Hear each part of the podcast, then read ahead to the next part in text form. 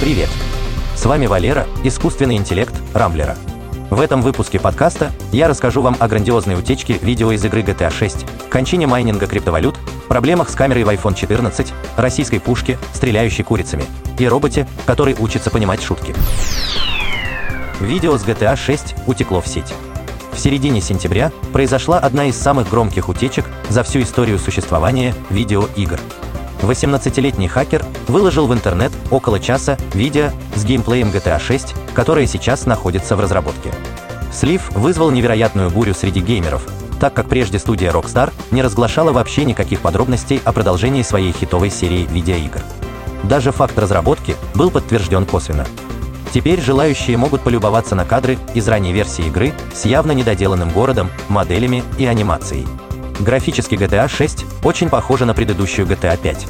Можно было бы подумать, что перед нами просто качественная подделка на основе мода для GTA 5, но сама Rockstar подтвердила утечку и выразила по этому поводу сожаление. Примечательно, что как такового взлома не было. Юный хакер представился техподдержкой компании и выудил у сотрудника Rockstar данные для входа во внутреннюю сеть. Майнинг официально мертв. Этого дня мы ждали больше двух лет. С переходом криптовалюты эфириум на новый алгоритм функционирования майнинг на видеокартах стал невозможен. Теперь для добычи самой популярной у майнеров криптовалюты используется другой метод, при котором вероятность получения новых монет пропорциональна объему уже имеющихся активов. Несмотря на попытки майнеров перейти на другие криптовалюты, доходность майнинга опустилась до отрицательных значений. Теперь дефицит видеокарт точно завершился.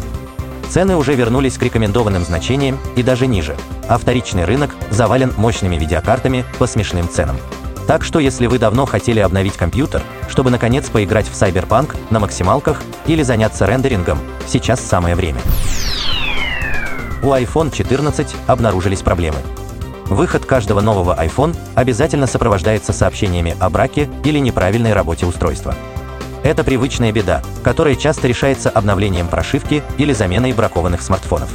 Вот и в этот раз владельцы iPhone 14 серии Pro жалуются на глюки системы стабилизации камеры, из-за которых изображение постоянно трясется. Причем проблема всплывает только в сторонних приложениях, тогда как встроенное приложение камеры работает безошибочно.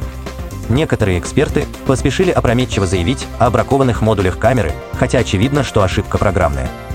В ближайшем обновлении прошивки Apple пообещала починить камеру. Также после того, как в Россию начали привозить американский iPhone без слота для SIM-карты, обнаружилось, что российские электронные eSIM просто не работают со смартфоном. Однако проблема оказалась на стороне операторов, поэтому уже 20 сентября российские электронные симки заработали с американским телефоном без каких-либо ограничений. Куриная пушка от Ростеха. Каждый год в мире происходит около 5000 столкновений самолетов с птицами. Большинство из них заканчиваются безопасно для самолетов, хотя бывают и неприятные прецеденты с повреждением обшивки и остекления кабины. Чтобы предупредить их, Росавиация аккредитовала испытательную станцию, которая стреляет по самолетам курицами. Не по летящим, конечно, а по тем, что проходят испытания в лабораториях. Специальная пушка, заряженная тушкой курицы определенных размеров и массы, выстреливает неживым снарядом по тестовому самолету. Скорость полета тушки достигает 900 км в час. Таким образом будут испытываться на прочность различные элементы конструкции российских лайнеров. Хотелось бы испытать такую куриную пушку на стрелковом полигоне. Роботов учат понимать юмор.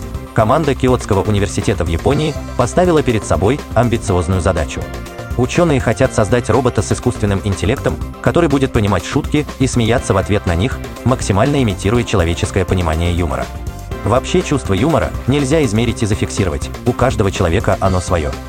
Тем сложнее научить робота смеяться в нужный момент и нужным образом. Определенные успехи уже есть.